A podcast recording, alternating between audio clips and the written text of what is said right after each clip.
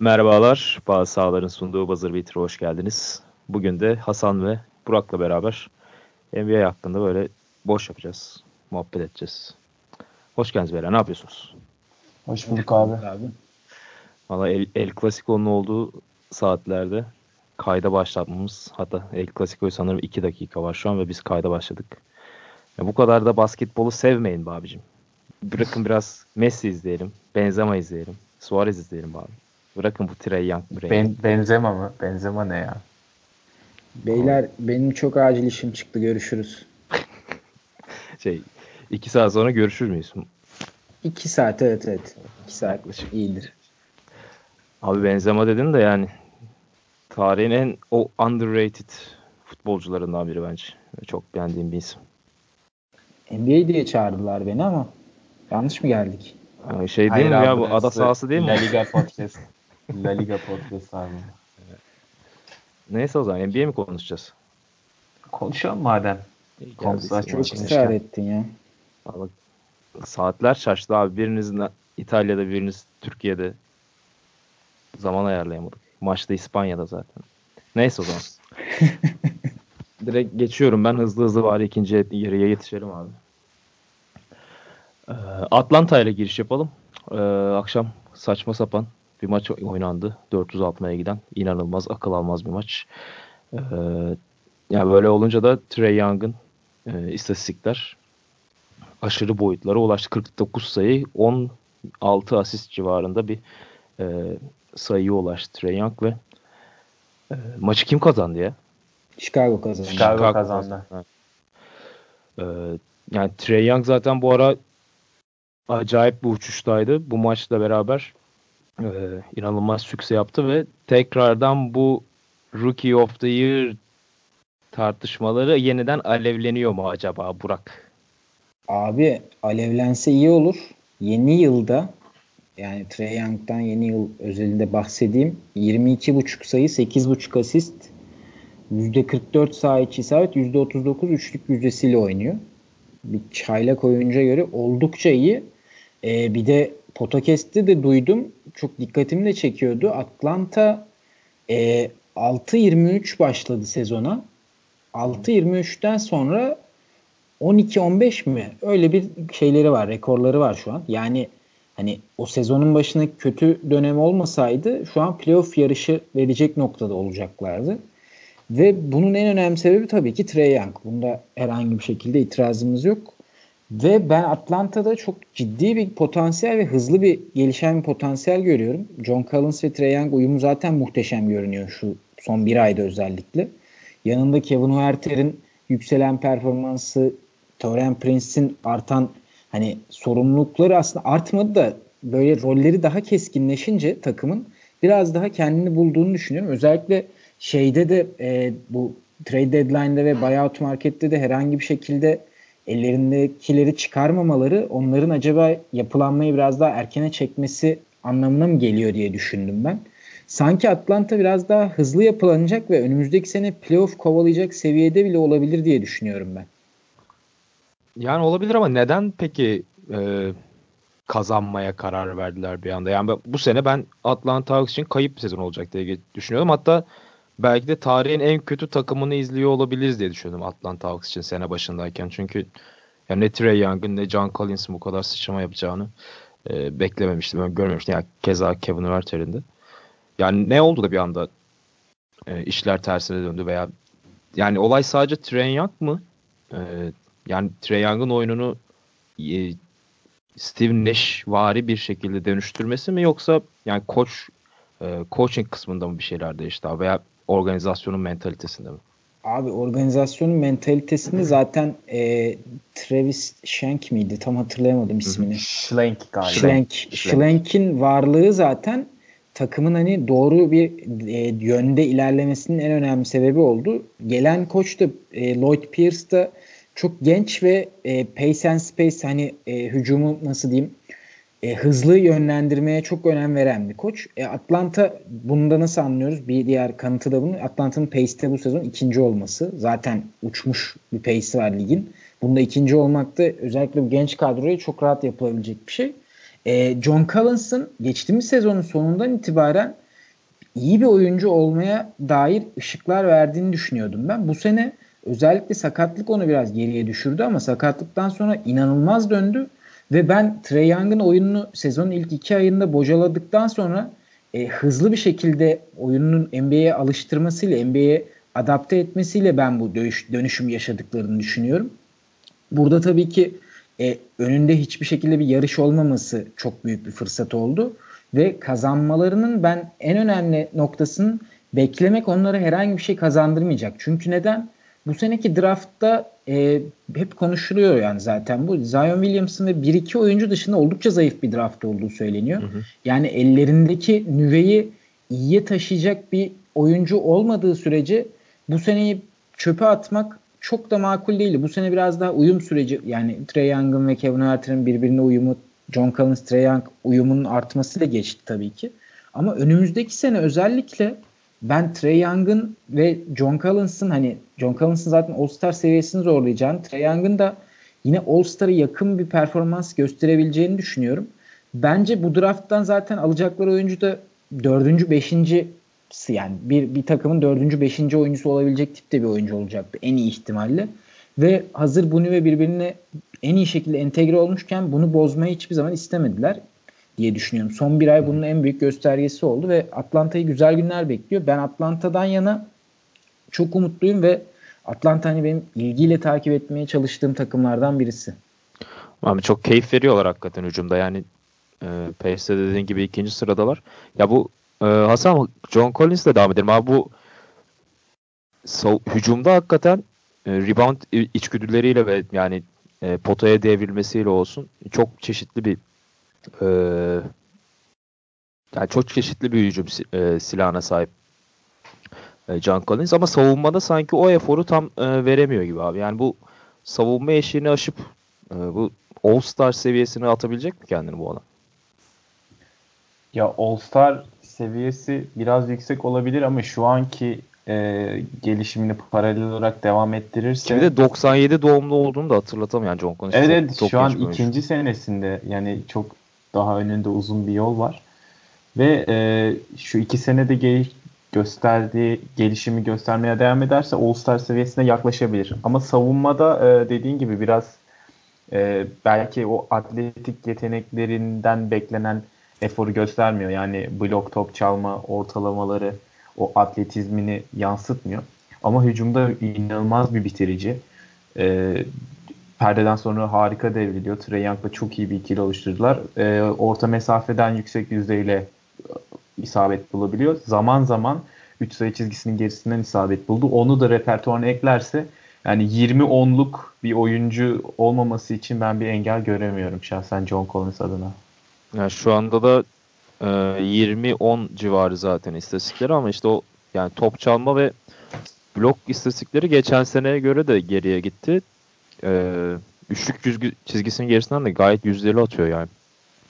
Yani Trey Young'ın bu çıkışıyla beraber e, John Collins'in oyunu da gerçekten çok iyi etkilendi. Ya e, Dikkat çeken bir şey var abi bir de. Buyur abi. Ve sadece 30 dakika süre alıyor. Yani hani çok az değil tabii ki ama yine de hani 34-35 dakika oynayacağı zamanlar da olacak. Bu da onun hani potansiyelin biraz daha yukarıda olduğunu düşündürtüyor bana. Aynen öyle abi ama zaten yani ligde e, sayı e, bu süre ortalamaları çok düştü ya. Tabii yani tabii. Atlanta Hawks'da en çok oynayan, en çok süre alan oyuncu Trey Young 31 dakika oynuyor mesela. E, onun ardından John Collins. E, ya bu tempoyu bu kadar yüksek tutacaklarsa zaten 35 dakikaları görmeleri e, biraz ölümcül olabilir yani Atlantalılar için.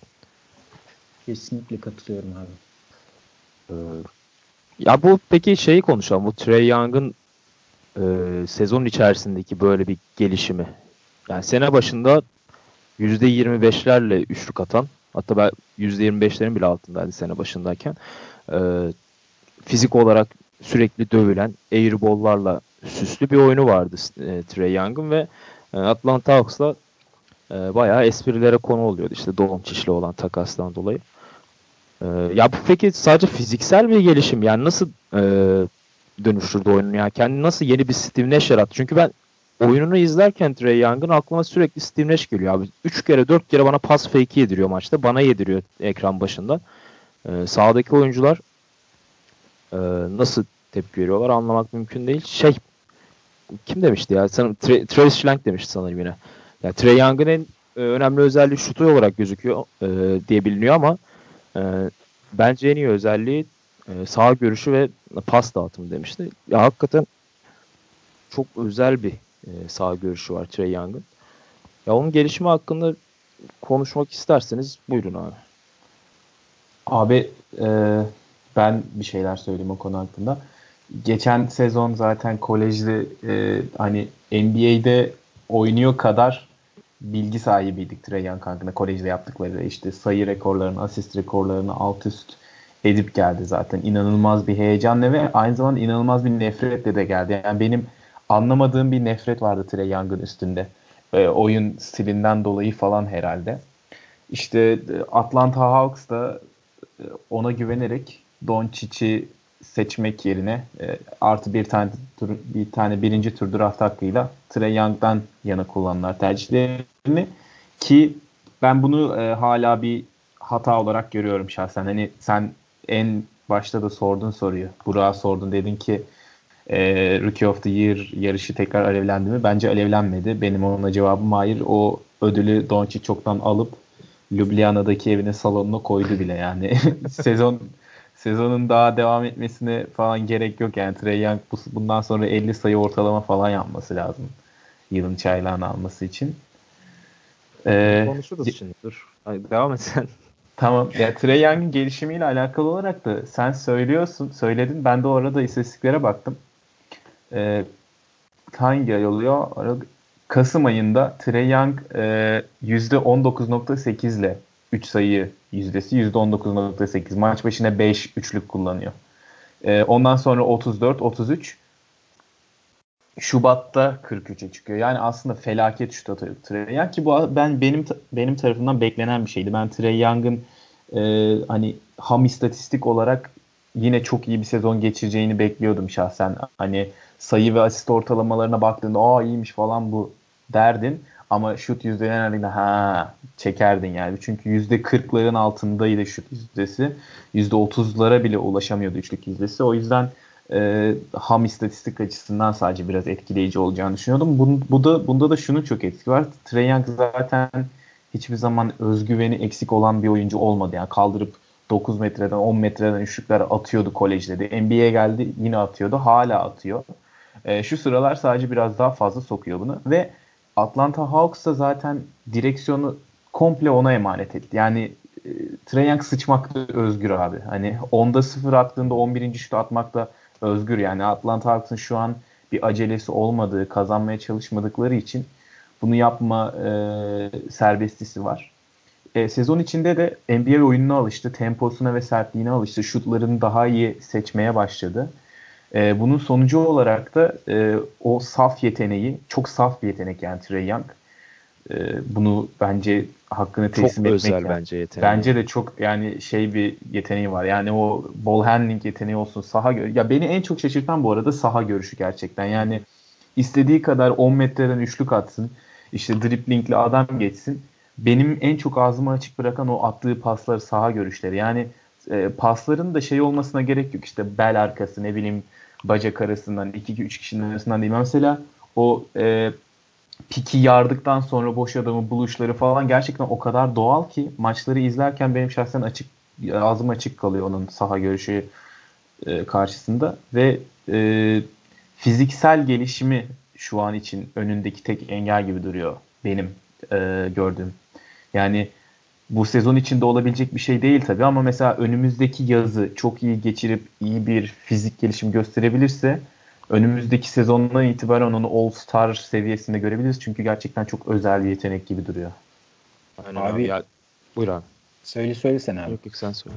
Abi yazın e, Trae Young zaten şeyle çalışmış. James Harden ve Chris Paul ile çalışmış. Chris Paul ile de aralarında özel bir bağ var. 7 yıl önce Chris Paul'un bir maçını izliyormuş Young şeyken, e, lisedeyken, son senedeyken. Sonra Chris Paul'le konuşma ve tanışma fırsatı buluyor.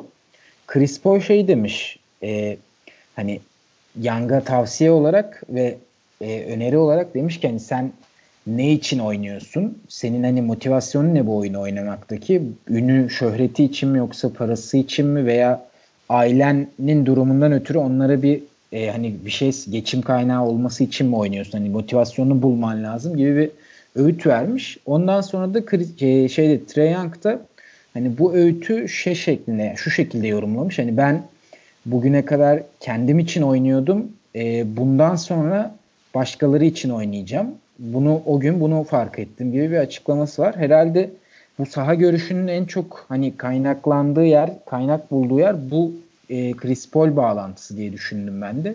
Çünkü Chris Paul zaten hani anlatmaya gerek yok bu konuda. İnanılmaz point guard adamın lakabı zaten. Hı hı. Yani durum bu olduğu sürece Trey Young'ın da önünde bence çok parlak bir gelecek var. Doğru bir motivasyon kaynağı, doğru bir e, öğüt almış diye düşünüyorum. Tek problem umarım konferans finallerinde sakatlanmaz. A, tam onu diyecektim abi. ya umarım bir de biraz daha winner olur. Yani, yani Chris Paul'un winner versiyonu ki. olursa. Ama hani güzel bir aralarında bağ varmış. Ama bence e, şey olarak oyuncu karşılaştırması olarak Chris Paul Trey Young için uygun gibi. adildi. Bence Nash de uygun değil abi. Çünkü e, son 10-15 yıl hatta 15 yıl demiyorum da son 10 yılda işte bu Gilbert Arenas'la başlayan e, bu point guard'ın evrimi adlı şeyde hı hı. atan yani atan point guard'lar artık daha e, gündemde ya. Mesela Nash diyorsunuz, Chris Paul diyorsunuz. Bunlar daha çok attıran yani pass first diyorlar ya. Trey Young bence pass first değil. Yani Trey Young önce atmayı düşünüyor. O yüzden e, ne bileyim Stephen Curry, Gilbert Arenas mesela bunun Damian Lillard bunlar daha iyi karşılaştırmalar bence Trey Young için. Olabilir. Saha görüşü ha, çok saha elit. görüşü biraz daha hani onlara göre elit kalıyor bence. Evet evet elit ama mesela e, oyun mantalitesi olarak bence diğer söylediğim gruba daha yakın. Evet olabilir abi. Bütün yaz Aynen Steve Nash videoları izlemiş öyle demişti geçen bir röportajında. Curry, Stephen Curry'dense Steve Nash videoları izleyerek geçirdim bütün yazım demişti. Zaten tercih yapmış. Zaten Bence kolejden de. gelirken de şey söyleniyordu hep işte YouTube'dan Curry videosu izleyen jenerasyonun ilk ürünü Trey Young gibi bir etiketi var. Aynen. Aynen. Ama yani gerçekten de öyle. Çünkü e, Stephen Curry'nin prime dönemini işte lisede gören ve oyununu e, onu izleyerek kuran, onu örnek alan bir jenerasyonun ilk draftı ve oradan çıkan oyuncu Trey Young yani bu çok mantıklı gelmişti bana da. Ki Stephen Curry e, karşılaştırmalarını da ben daha yerinde buluyorum. Yani biraz ona benz yani kolejdeyken zaten yeni Stephen Curry olarak geldi. Biraz da onun baskısı altında da ezilecek mi diye düşünülüyordu. E peki şey soracağım. Bu Travis Schlenk'in e, Atlanta için e, yapmaya çalıştığı Doğu'nun GSV, yeni GSV'si. e, ya mantıklı bir proje mi sizce abi? Şimdi Kevin Werther, Clay Thompson benzetmeleri. İşte John Collins, Draymond Green, Trey Young, Steph Curry. Ya bu sizce sağlıklı mı? Ee, Burak sen, sana, sana Bence güzel bir nüve. Yani e, benzetmenin sebebi bence sadece iki oyuncunun da kısaların ikisinin de iyi şütör olmaları. Bir de adam ve... bunu kendisi diyor yani biz biz de şey yapmıyoruz. Adam kendisi diyor. Abi şöyle yani sonuçta şu an NBA'in bir numaralı model takımı Golden State Warriors. Çünkü neden? Yani hiçbir şekilde hani hiçbir şekilde demeyeyim gerçi Durant biraz farklı da hani ellerindeki asetlerle birlikte yükselen bir takım oldu ve draftla kuruldu. Temelde buydu. Onun dışında bir tane süperstar Durant'e eklediler. Tamam çok büyük bir oyuncu, çok farklı bir oyuncu. Her zaman bulunabilecek bir süperstar değil ama hani model olarak ellerindeki asetleri, eli draft taklarını doğru şekilde değerlendirdiler. E şimdi Kısalarda Curry, Thompson varken hani bir tarafta da Trey Young, Kevin Werther var. Şütör, iyi şütörler. İşte ne bileyim saha görüşü iyi. Onun dışında savunmayı Huerter özellikle fiziği çok hani uygun ve düzgün bir oyuncu. Savunma da yapabilir. Trey Young, Curry gibi biraz undersized oluyor, görünüyor. Hani bunların hepsini hani bayağı undersized gerçi de bunların hepsini düşününce de böyle bir model belirlemek çok yanlış değil. Ha birebir o modeli hani uyarlamaya çalışmaları o işte hata olur ama öyle bir şey yapmaya çalıştıklarını sanmıyorum. Çünkü ellerindeki parçalar buna uygun değil bence. John Collins mesela şeyde e, Golden State'de eşleniği olmayan bir uzun. Ve bence onların yolu farklı. Sadece guardların benzerliğinden dolayı böyle bir şey yapıyor ve sonuçta 5 yılın 4'ünde hani bu seneyi sayarsak tabii 5 yılın 4'ünde final oynayacak bir takım olacak e, el karşılarında. Bu da gayet normal 2000'lerin 2010'ların modeli Golden State modeli. O yüzden o takımı örnek almak kabul edilebilir bir argüman bence. Bence de abi. Var mı ekleyeceğin Hasan? Ee, yavaştan.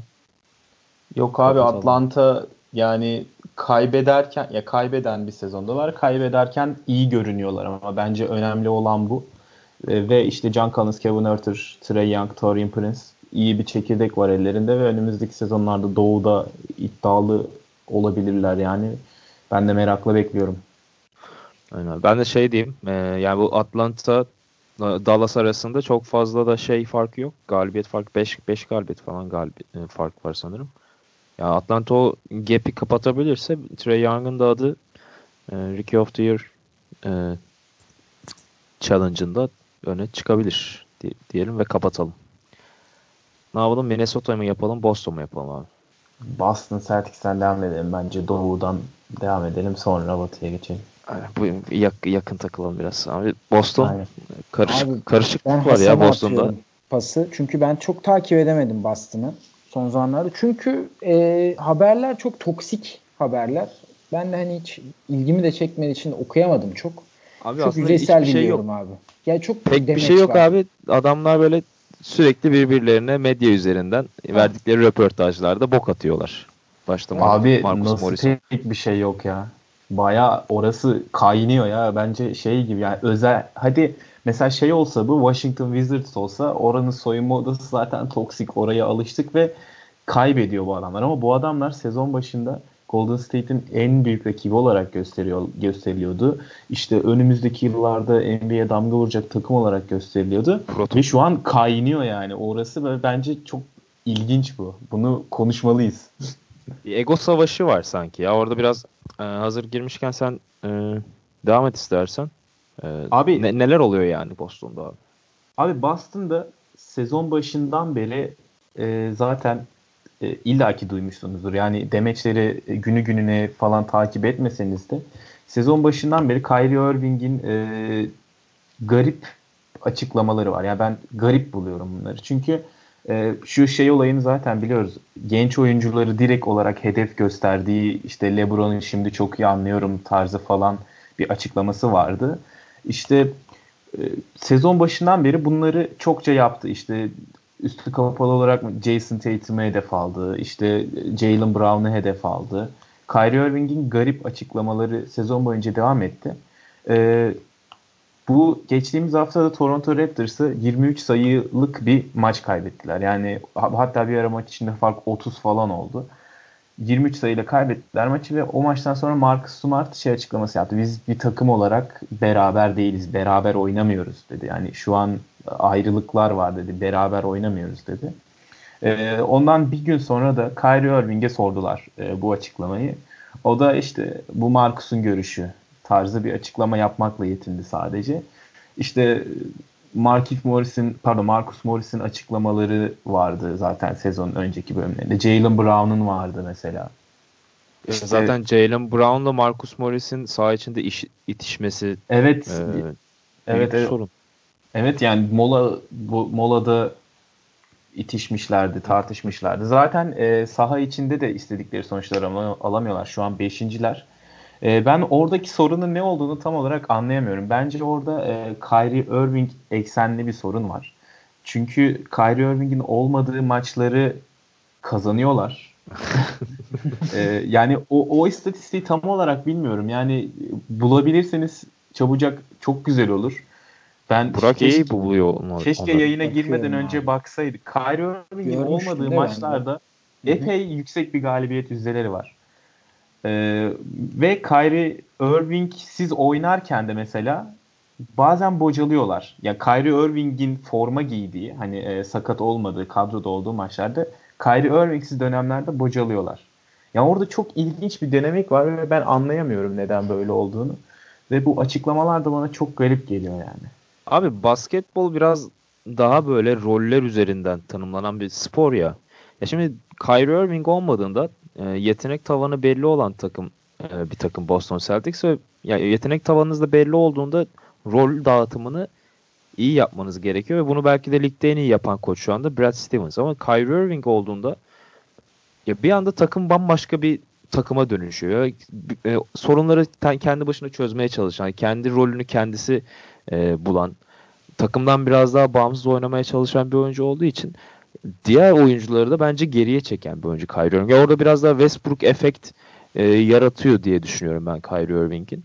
E, ya ta- tartışmıyorum Kyrie kötü oyuncudur gibisinden ama ya rollerin dağıtılımında e, bence büyük bir sorun yaşatıyor. Yani Terry Rozier Kyrie Irving'in arkasından geldiğinde nasıl bir oyuncu? İlk 5 başladığında nasıl bir oyuncu? Bambaşka iki oyuncu izliyoruz yani Terry Rozier. Rozier açısından. Ya bilmiyorum ben e, Kyrie Irving sorununu biraz da rollerin dağıtılımına e, bağlıyorum. Yani ke- sorunu kendi çözmek isteyen bir oyuncudansa e, daha homojen dağılmış bir e, rol dağıtımı daha sağlıklı olabilir Boston açısından. Ya olabilir ama ben e, orada sana katılmıyorum. Ben Brad Stevens'ın sezon başından beri bu e, bu krizi yönetmede çok başarılı olduğunu düşünmüyorum. Ya mesela sezon başında bu e, Boston'ın ölümcül beşi işte Al Horford, Jalen Brown, e, Jason Tatum, Kyrie Irving ve hmm, Marcus Smart. A, yok ya Marcus Smart. Jalen Brown. Jalen Brown. Ha. O beşi e, o beşle başlıyordu. Daha sonra işte e, Gordon Hayward'ın ve Jalen Brown'ın kötü performansları onları bence çekti. Marcus Smart ve Marcus Morris'i koydu. Ondan sonra bir hamle yapmadı. Yani yine aynı şekilde devam ediyorlar. Zaman zaman Aaron Baines'i ilk beşe koydu. Bence o krizi yönetmekte çok başarılı olmuyor.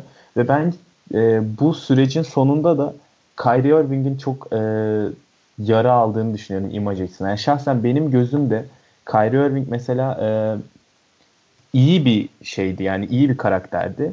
Ama şu yaptığı açıklamalar yani lider olması gerekirken e, takımda bütünleştirici, birleştirici olması gereken gerekirken daha ayrıştırıcı oluyor. Yani yıkıcı eleştiri yapıyor, yapıcı eleştiri yapmak yerine. Mesela o Twitter'da falan çok paylaşılan Toronto Raptors'ta bench'te Jason Tatum'la yan yana otururken bir bakışı falan var. Onu eminim görmüşsünüzdür Hı-hı. yani. yani LeBron'la benzeştirilen. Hani o vücut dili falan çok şey anlatıyor zaten. Yani e, Kyrie Irving'in Boston'daki geleceği de ben artık o kadar emin olamıyorum. Mesela sezon içinde şey benzer açıklamalar yapmıştı. İşte ben Boston'da kalacağım, Boston'da devam edeceğim, burada çok mutluyum falan. Artık ben onların çok geçerliliği olmadığını düşünüyorum.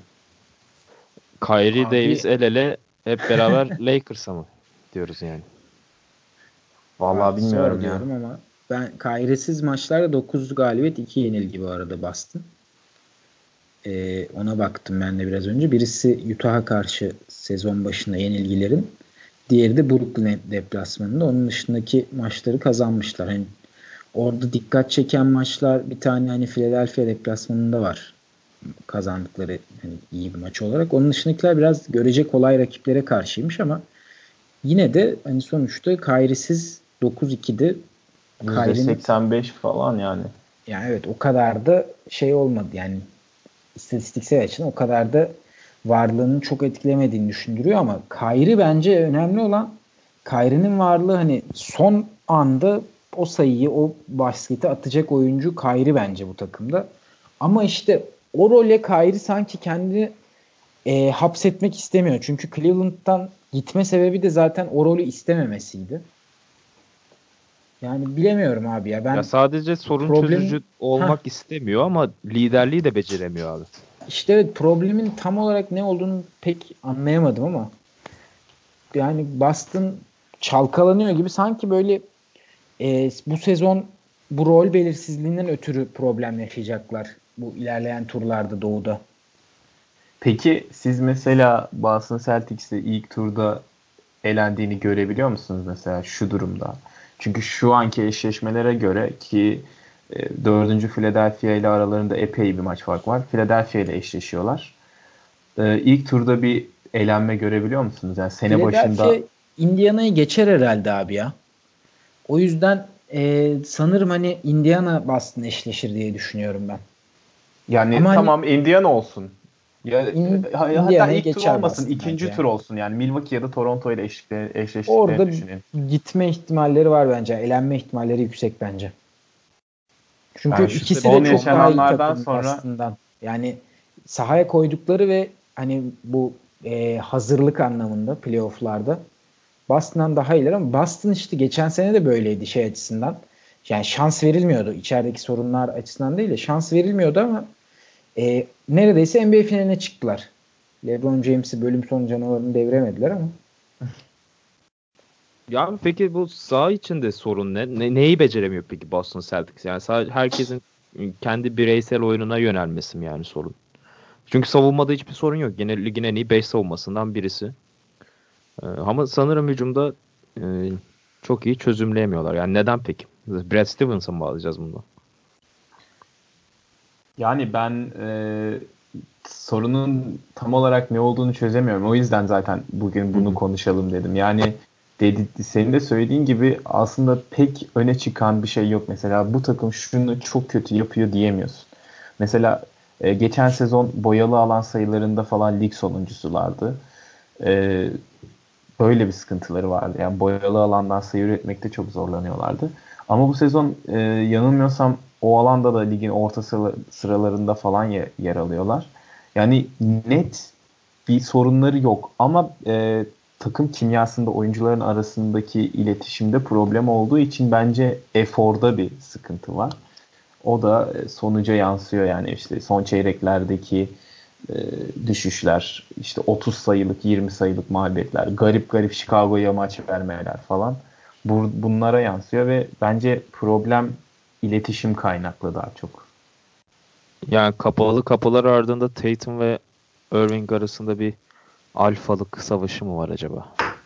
Ya Tatum'un alfalık savaşı yaptığını düşünmüyorum. Yani yapıyorsa da bence şu an için çok erken. Yani Kyrie Irving kendini defalarca kanıtlamış bir önce. Tatum da ikinci senesinde alfalık savaşı verebilecek bir mertebede değil şu an.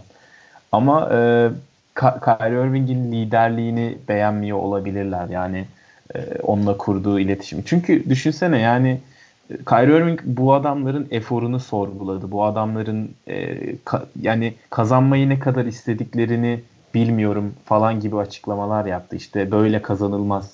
İşte ben kazanmayı gördüm. Cleveland'da şampiyon oldum. Kazanmanın ne olduğunu biliyorum minvalinde açıklamalar yaptı.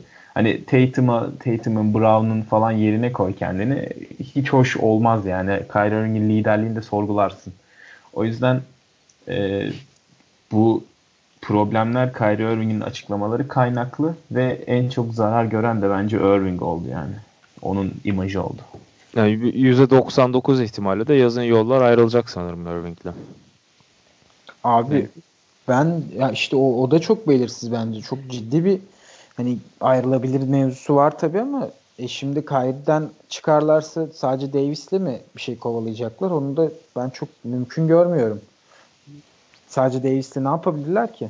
E ki zaten e, Kyrie ile yolları ayrılırsa ya Davis'i almak için Tatum'u falan masaya sürmek zorundalar ve ha, sadece Davis kalıyor. S- takımda da sadece Davis kalıyor. Çok sağlıklı olmaz Davis için hamle yapmaları. Irving ayrılırsa eğer. Ya bu genç nüveyi geliştirmeye yönelebilirler belki. Ya şahsen ben kalma ihtimalini hala ayrılma ihtimalinden yüksek buluyorum. Ama sezon başına oranla e, kafası daha karışmış olabilir Irving'in de. Yani çünkü o vücut dili mesela o Toronto maçındaki o bakış, o oturuş gerçekten memnun olmadığını gösteriyor. Seni hani çok etkilemiş o bakış ya. Evet ama çünkü çok çok abi tatsız yani. Hani bununla burada kalıp bununla savaşmayı, bunu düzeltmeyi mi tercih edecek? Yoksa kendi seçtiği bir takımda, kendi kurduğu bir düzende istediklerinin olduğu bir yere tekrar beyaz bir sayfa açmayı mı deneyecek? Bakalım göreceğiz. Ben de belirsiz görüyorum ama hala bence kalma ihtimali ayrılma ihtimalinden daha yüksek. Yani göreceğiz. Yani bak Milwaukee Bucks'ın 10 galibiyet gerisindeler. Şu an hakikaten tehlike çanları çok çalıyor. Hmm. Ama işte Kyrie Irving ve playoff deyince de ya bambaşka bir senaryo canlanıyor insanın kafasında. Yani tam normal sezonda şu an işler kötü gidiyor olabilir. Ama playoff'a geldiğimizde o seyirci atmosferiyle de TD Garden'daki e, playoff Kyrie saçma sapan bir yere taşıyabilir yani Boston Celtics'i. Ama şimdi yani dediğin gibi işte Doğu Konferansı'nda da takımlar canavar gibi yani hangi birini yeneceksin? yani tek orada gözüne kestirebileceği Pacers var. Dua ediyordur bence Brad Stevens. Pacers bir iki maç kaybetse de dörde gelseler diye. Kaybeder zaten ya. Pacers'ın hani pek Abi onlar gibi oynamıyorlar ama. Aynen hiç oynamıyorlar ya. Bu ay dövüyorlar ya falan geleni. kaybettiler ya. Oladipo sakatlandığından beri aynı şeyde devam ediyorlar. Aynı istikrarla. Ama abi playoff playoff farklı ya. Playoff'ta fark yaratan bir oyuncunuz olması gerekiyor. İşte Kyrie Irving gibi, Victor Oladipo gibi. Bir de zor bir fikstürleri var ya önlerinde. Bayağı zor fikstürleri var yani. Boston'un. Evet. Şeyin Indiana'nın.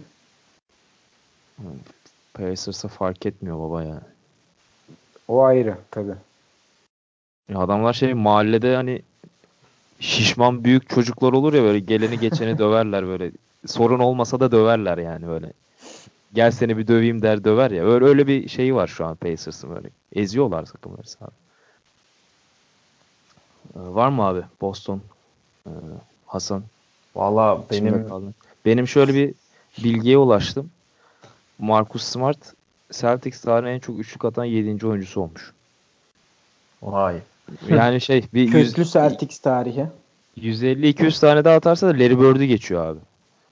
Al işte. Yani seneye seneye veya öbür iki senenin başında geçmiş olur büyük ihtimalle. Aynen. İlginç ya. Ne, nasıl bir yere geldi görüyorsun işte. Abi Marcus çok... Smart. Brick Master'ı Marcus, Marcus Smart Bird'ü geçecek. Yani. Abi bak hani bak Marcus Smart dedik şimdi aklıma geldi ya hakikaten neyi ne yap niye yaptıklarını hakikaten bilmiyor Boston'lar sahada. Çünkü hani bu Portland maçının e, 50. son 50 saniyesi falandı sanırım.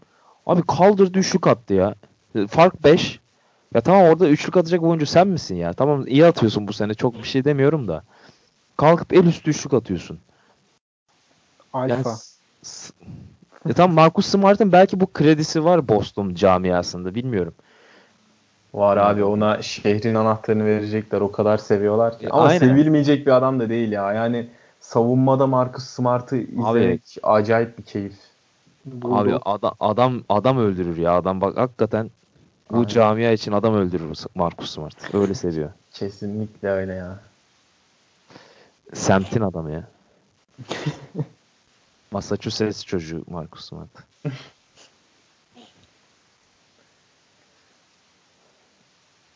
O zaman Minnesota mı?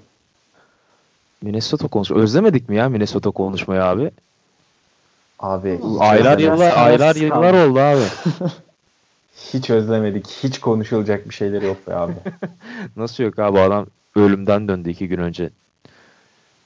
Kardeşim uçan kuş TV miyiz biz ya? Magazin konuşuyoruz. Abi Towns da geçen bir açık e, kaza sonrası açıklaması yap, açıklama yaptı işte %5 yaşama ihtimalim vardı. O %5'lik ihtimalin %4'ü şey sakat kalma ihtimali. Ben %1'lik ihtimali tuttururum falan. Yani hiç burnun bile kanamadan nasıl atlatabiliyorsun öyle bir kaza? Ne yapmış acaba biliyor musunuz o detayları, kazanın detaylarını? Yok abi ben kaza olayını da senden duydum ya. Ben de bakmadım da yani kazayı biliyordum. Özellikle Abi, fantezi açısından kilit anlara girilirken her oyuncunun özel hayatına biraz dahil oluyorsun. yani 3 yıldır maç kaçırmayan adam bu kazaya maç kaçırdı öyle söyleyeyim kazandı. Abi 3 yılı geç adam ortaokuldan bu yana takımların hiçbir maçını kaçırmamış. İşte yani abi kazaysa... burnu kanamadıysa neden maç kaçırıyor bu arada? Yani şey şey beyin sarsıntı, sarsıntısı protokol Concussion protokolüne girdi galiba ondan. He, anladım. İki, iki maç oynatmadılar. Döndü. Ya zaten çok saçma sapan bir şey oynuyor ya Towns'da. Trey Young gibi bir aydır. Baya e, çıldırdı Kudurmuş o. durumda ya.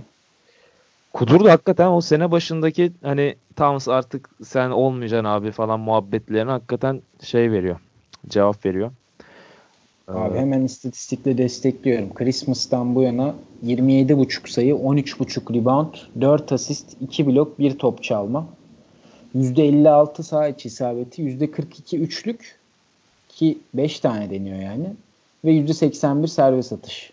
Abi sana bir şey ben bence şu an Carl Anthony Towns'un yaptığı şey aşırı saygı duyulası bir şey. Çünkü takım denen bir şey yok şu an Minnesota'da. Takımın her şeyini tek başına üstlenmiş durumda. Abi yeri geliyor tek başına alıyor topu götürüyor karşı sahaya oyunu kuruyor. Tabii tabii. Bir, yani birkaç maç TG olmadı. Covington zaten yok bir süredir. Derrick Rose bir oynuyor. Derrick Rose bir, bir var bir yok. Onun dışında hani Saric var bir biraz kıpırdanmıştı. O da hani sonra geri kendi haline döndü. Towns dışında biraz Wiggins diyeceğim ama o da hani malum problemleri var. Mental olarak birazcık yani takım oyuncusu zaten hani değil Biraz kesinlikle. Soft. Abi. fazla ofensif olmayayım dedim ama yani neyse Towns inanılmaz işler yapıyor ama Şimdi şundan bahsedeceğim ben. Lakers'ı playoff yarışında diye konuşuluyor ediyor da Minnesota bir maç gerisinde abi Lakers'ın sadece. Minnesota niye konuşulmuyor? Abi işte medya. Abi şeyi biliyor muydunuz? Wiggins'in takım içindeki lakabı pamuk şekermiş. Oha, çok çok çok güzel bence. Tam ya bence bu haber niteliği taşımıyor ya. Çok yani bir gerçek bu. Fact olarak değerlendirilmesi Fact yani aynen doğru diyorsun. O yüzden ben bunu haber olarak görmüyorum. Abi ama Covington dönecek. Şimdi Covington'ın döndüğü senaryoyu konuşalım. Yani Covington gelir gelmez inanılmaz bir e, etki yaratmıştı Minnesota evet. takımında. Ve yani Ryan Sanders'ın da en büyük şanssızlığı yani takımın başına geçer geçmez Covington'ın sakatlanması oldu yani adam garibim yani takımın belki Towns'tan sonraki en oyuncusu bir anda sakatlandı ve iki aydır oynamıyor. Yani Covington'ın dönüşü e, yani Minnesota'yı playoff'a sokmaya yeterli olur mu Hasan sence? Abi ben Covington'ın dön dönmesi ihtimalinde de e, playoff'a girebileceklerini düşünmüyorum ya. Yani Lakers e, orada çıkması gereken gibi gözüküyor şu an. Clippers düşmesi gereken gibi gözüküyor ama onlar da bir türlü düşmüyor. Düşmeye de niyetleri yok yani. Playoff yapacaklar sanki. O, o Spurs yarışta gibi bu ara. Evet Spurs bu ara epey kötü gidiyor. Ama e, yok Minnesota'nın ben yine de orada olabileceğini düşünmüyorum ya. Yani yine birileri iki geri birileri, iki geri modunda işte 11. sırada falan tamamlayacaklardır. Yani ben onlarda o şeyi göremiyorum. Covington evet kesinlikle yukarı çekecektir savunmayı. Ama e, yok yine de yetmez bence. Ya abi ama birilerinin Towns'un sırtından bu yükü biraz alması gerekiyor. Ya ben ya tamam Derrick Rose bu sene iyi bir sezon geçiriyor ama o da kendi şutunu kendi hazırlayan ve daha çok potaya bakan bir oyuncu. Ne, ne bileyim Towns'u oynatmaya yönelik çok fazla plan planı yok Minnesota'nın ve Towns genelde sayılarını ya post-up'ta kendisi güreşerek e, fadeaway atarak bitiriyor veya hadi arada pick and pop yap, oynuyorlar e, Tyus Jones'la olsun arada Derrick Rose'la olsun. Ya ama adam da e, hani siniyor dediler ya yıllarca Towns'a. Hı hı. Hakikaten e, abi işte bakın ben böyle oyuncuyum, ben böyle topçuyum diye cevap veriyor sahada. Ve Covington'ın dönüşü bence yani bir nebze olsun bence Minnesota'nın playoff, playoff umutlarını yeşertecek ve yani Lakers da hiç iyi gözükmüyor. Bence Clippers birkaç maça e, yenilmeye başlayacaktır yani karar alacaklardır yani. E, Lou Williams'ın belki sürelerini kısarlar bilemiyorum. Abi yok yok öyle bir karar yok ya. Yani adamların hiç niyeti yok yani playoff Oynuyorlar abi. Montrezl Harrell zaten ben korkuyorum adamı izlerken. Böyle canavar gibi adam. Oğlum tanking yapacağız falan deseler Montrezl Harrell'e ne yapar biliyor musun? Basar şeyi e, GM'in ofisine. yer abi kağıtları yer böyle çiğ çiğ yer yani. Ama adamın şeyi var ya siniri var sanki böyle bir şeylerden. Garip garip bir oyuncu. Abi peki sizce ya Minnesota'nın sonraki adımı ne olacak? Yani bu takım nereye doğru yol alacak? Ulan bir Abi, Charlotte Hornets olmaya doğru gidiyor sanki bu takım. Böyle yani biraz biraz daha evet Charlotte'a çok hani Kemba kadar böyle nasıl diyeyim Kemba'dan daha çok potansiyeli var da Towns'un bence.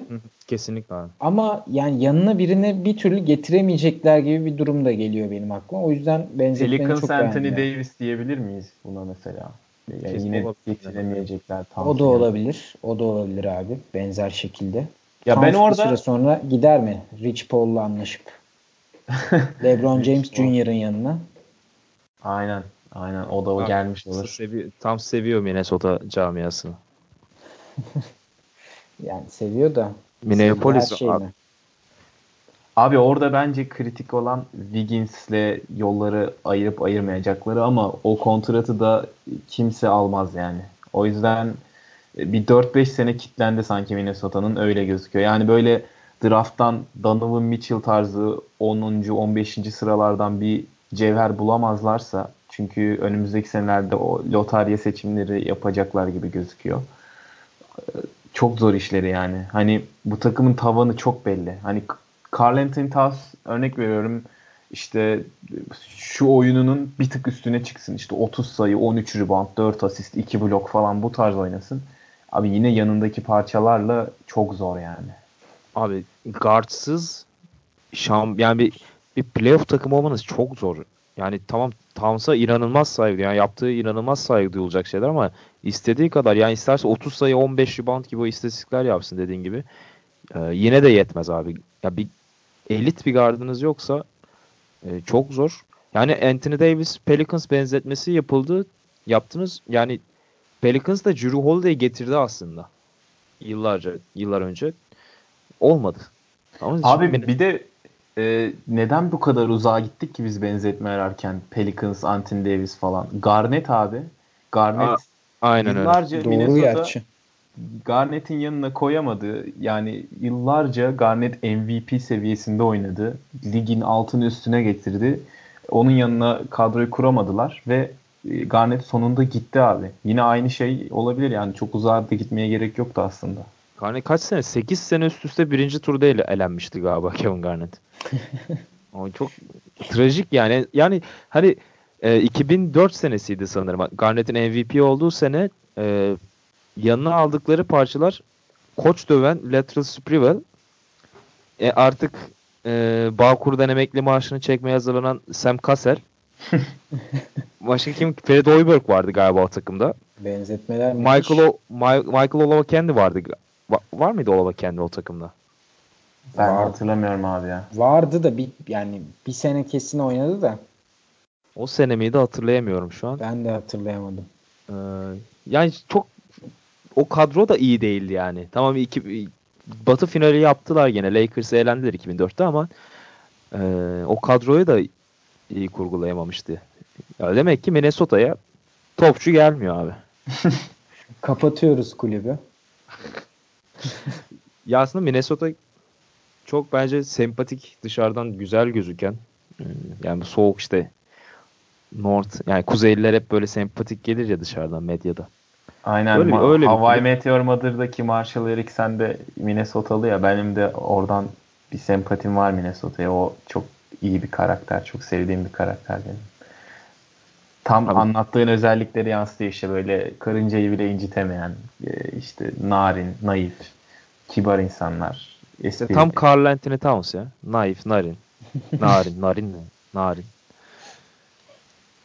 Ya işte, Carl Anthony Towns bu arada şey değil mi ya? Dominikli miydi? Nereliydi? Bir- Evet, Dominikli. Garip bir olayı var onun da. Dominikli. Acun'un As- yanında görür müyüz birkaç sene? Görürüz abi. Aslında Şey, an- şeyle anlaşmışlar, hiç uyuşmuyor. Ha? Şey de diyorum hiç uyuşmuyor yani. Tropikal iklimden soğuk memlekete gitmiş. Ama seviyor demek ki. Yani evet.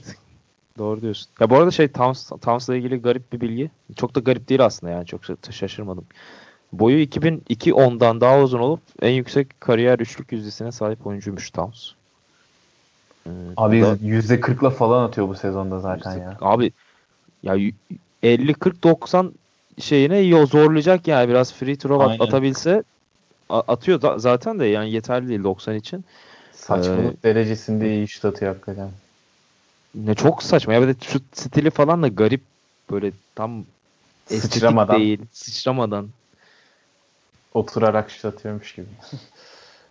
Zevkli. Ben NBA, NBA'den sevdiğim oyunculardan biri Towns. Biraz savunma yapmayı öğrenebilirse çok daha fazla ya, seveceğim tabii. çok keyifli de abi işte şu takım başarısını, takım şeyini bir ilerletebilseler nüvesini. Butler'la falan olacak gibiydi ama sonra tabii olmayacağı anlaşıldı. Daha da keyifli ve daha çok şey vaat eden bir takım olacaklar ama yani ne zaman? Soru hep aynı ne zaman? Abi aslında bu Butler tecrübesi bence çok da kötü ilerlemiyordu geçen sene. Bu Butler'ın sakatlığına kadar Doğu, Batı'da 3. sıradaydı ve çok da fark yoktu ilk, ilk iki Golden State ve Houston Rockets arasında e, Minnesota'nın. E, gayet 3. sırayı çok rahat bir şekilde alacak gibi gözüküyordu. Yani ilk, ligin ilk yarısında Minnesota. Ama işte Jimmy Butler'ın o iki ay süren sakatlığı tepe taklak yaptı takımı. Ee, Kesinlikle. O sürece kadar çok gayet güzel, e, iyi işleyen bir takım vardı. Sonrasında gördük yani son saniyede e, Denver'a Denver'ı yenerek playoff yapabildiler. Ama bence sa- sakatlığa kadar gayet de iyi işleyen bir e, hamleydi Butler hamlesi. Bilmiyorum katılıyor musunuz abi? Sakatlığa kadar dedin abi sonrasını duyamadım. Sakatlığa kadar iyi işleyen bir hamleydi bence Butler hamlesi. Bilmiyorum katılıyor musunuz dedim. İyiydi de işte yani bir yandan da şimdi Butler, Towns varken yanlarındaki diğer oyunculara bakıyorsun abi. Orada bir de Thibodeau'yu düşünüyorsun. Yani Derrick Rose, Andrew Wiggins bunlar herhangi bir şekilde bu takımın ihtiyaçlarını dolduran oyuncular olamadılar. Üstüne bir de Taj Gibson'la falan birlikte oynattığın zaman hani şeyi Tansu e, burada hani bir spacing vesaire olmadan herkes bireysel şekilde takılıyorken ben hiçbir anlam veremedim hani bu takımın nereye gideceğini. Bence birazcık şey oldu. Tuzu biberi oldu tam e, Butler'ın olayın üstüne hani gitmesi. Bence de. Bence de abi. Ekleyeceğiniz bir şey var mı? Yok abi ben Minnesota'yı önümüzdeki yıllarda ne yapacaklarını ben de merak ediyorum. Yani işte Charlotte benzetmesi olabilir. Ne işte playoff yapacak kadar iyi ne de rebuilding yapacak kadar kötü bir yerde bitirip iyi bir draft hakkı elde Abi. etmek. Yani çok sıkıntı NBA'nin boktan yeri yani. Geçmiş olsun diyorum ben Minnesota. Abi de şey e, sorunlardan biri de ya en zor ikinci fikstüre sahipmiş Minnesota. Ee, ya tam %50'nin altındaki takımlara karşı iyi oynuyor Minnesota. Onda sorun yaşamıyorlar ama yani zor fikstürde bence şans şansları da çok ya fazla. Ya bu arada yok. şeyi hatırlıyorsunuzdur değil mi? İşte 3 sene önce falan işte Carl Anthony Towns draft edildiğinde Minnesota'ya önümüzdeki 10 yılın takımı falan deniyordu. İşte Zach Lavine, Carl Anthony Towns, Andrew Wiggins bu üçlünün etrafında. Evet. Hani müthiş takım olacak. İşte Doğu Batı'nın süper takımı olacaklar. Golden State sonrası döneme damga vuracaklar falan deniyordu. Hiç öyle olmadı. Yani o da birazcık üzücü. O biraz Wiggins kaynaklı bence abi. Wiggins Yeni Kobe'ydi an... abi. Wiggins Kobe, Kobe'ydi yani. Yeni Kobe'ydi. Hatırlamıyoruz mu? Wiggins şu an ne yapıyordur ya acaba? Bobby Bryant. Wiggins.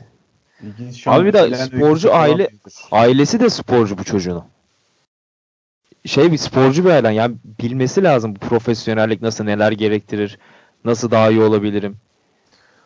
Abi valla şeyi olarak zayıf oyuncular var örnek veriyorum. Hani işte fiziksel temasta bulunmadan oynayan ne bileyim işte şutunu şuta dayalı oynayan oyuncular var ama Wiggins mental olarak da inanılmaz zayıf ya. Ben hani bu kadar yetenekli olup bu kadar atletik olarak e, yetenek bahşedilmiş olup bu kadar mental yönden zayıf bir adam yakın dönemde çok hatırlamıyorum. Ha, belki Aaron Gordon'u da bu örneğe dahil edebiliriz. Yani ben Aaron Gordon'un o yetenek seti ve atletizmiyle nasıl süperstar olamadığını da anlayamıyorum. Wiggins'i de anlayamıyorum. yani çok garip ya. Wiggins'in çaylak yılını hatırlıyorsunuzdur. Ya her maç bir tane e, hafta haftalı haftanın hareketine smaç sokardı Wiggins. Evet. Ya çaylak yılını geçtim. Ya ikinci ya üçüncü sezonu 23 sayı mı 24 sayı mı ortalamayla bitirdi evet. ya. Ondan abi, sonra Evet abi devam etsen pardon. Ondan sonra bu geriye gidiş çok çok garip. Abi o işte e, 22-23 sayı ortalamayla bitirdiği sezon Jimmy Butler'ın gelmesinden önceki sezon. Ha, o zaman 3. sezonu Wiggins'in. Aynen şu an baktım. 3. sezon ama %45 dedi üçlük atıyor. Yani bu adam. A, pardon e, saha içi isabeti var %45. Yani harika Yani- abi. %45 ile 23 sayı atmak demek elit skorer Kobe, seviyesi demek. Kobe seviyesi abi. Kobe de 20 21 yaşlarında %45 civarıyla 23 sayı buluyordu. Şimdi bu sezondan bahsedeyim hemen. Maç başına en az 10 şut deneyen oyuncular arasında true shooting ve effective field goal yüzdesi en düşük oyuncu Andrew Wiggins. 119 oyuncu arasında. Maç Felaket başına en az 10 şut deneyen. Evet. Maç başına en az 10 şut deneyen oyuncular arasında 119 oyuncu arasında sonuncu. Felaket. Şu an tepe taklak gidiyor yani kariyeri aşağı. Abi bir de franchise'ın da elini kolunu bağladı adam. 5 sene kaç yüz, yüz kaç milyon alacak. Bağladı valla.